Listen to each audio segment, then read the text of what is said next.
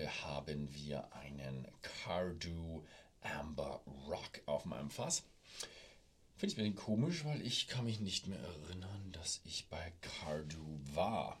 Ich glaube, ich habe mal Fotos von Cardu ausgemacht, aber da kriegt man auch nicht wirklich mit, was, was abläuft und warum Cardu Cardu ist. Also da muss man schon rein und wirklich die Produktion kennenlernen.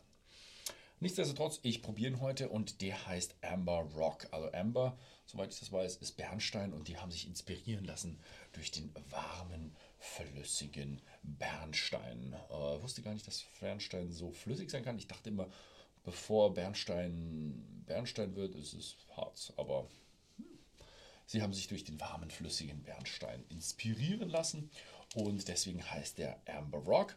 Ähm, Hintergrund dahinter ist, er hat eine doppelte Reifung in Bourbon-Fässern. Also ja, Double Maturation in Bourbon Casks. Und ja, die Flasche sieht sehr, ja, wie heißt es, artsy aus, also sehr, ähm,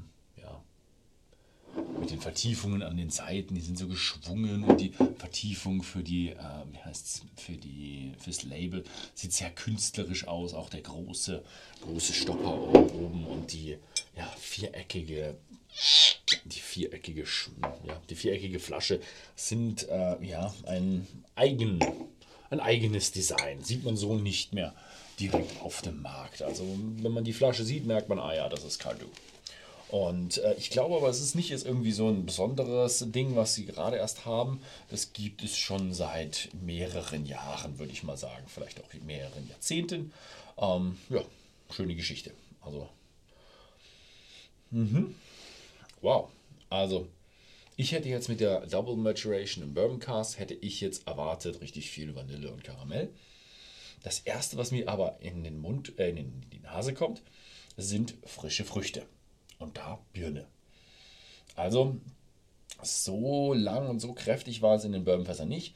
Das heißt auch nicht, dass es First Fill Bourbonfässer waren. Können noch Second, Third oder Fourth Fill Fässer gewesen sein.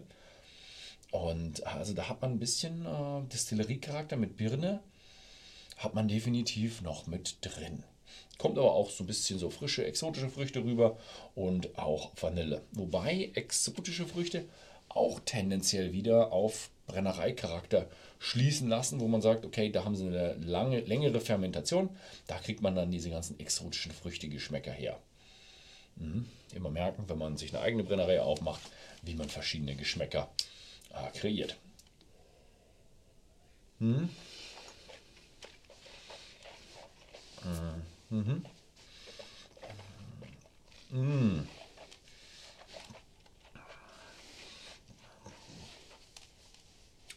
Auch im Geschmack. Ich hätte jetzt viel, viel mehr von diesem Vanille-Karamell erwartet. Geschmack auch eher frisch, fruchtig, schon süß.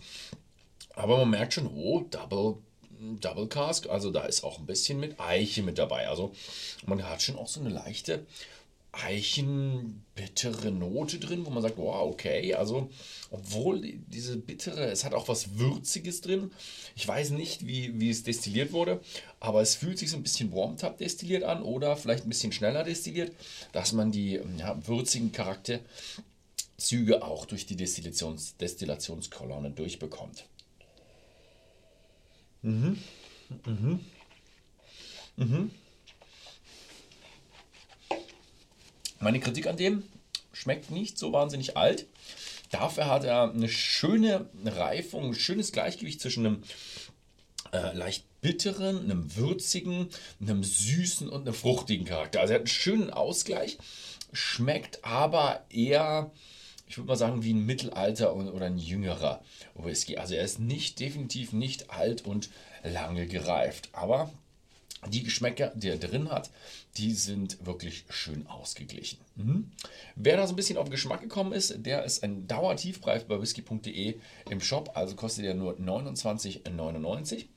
Und guckt ihn euch mal an, vielleicht ist die Flasche auch was für euch. Ansonsten vielen Dank fürs Zusehen und bis zum nächsten Mal.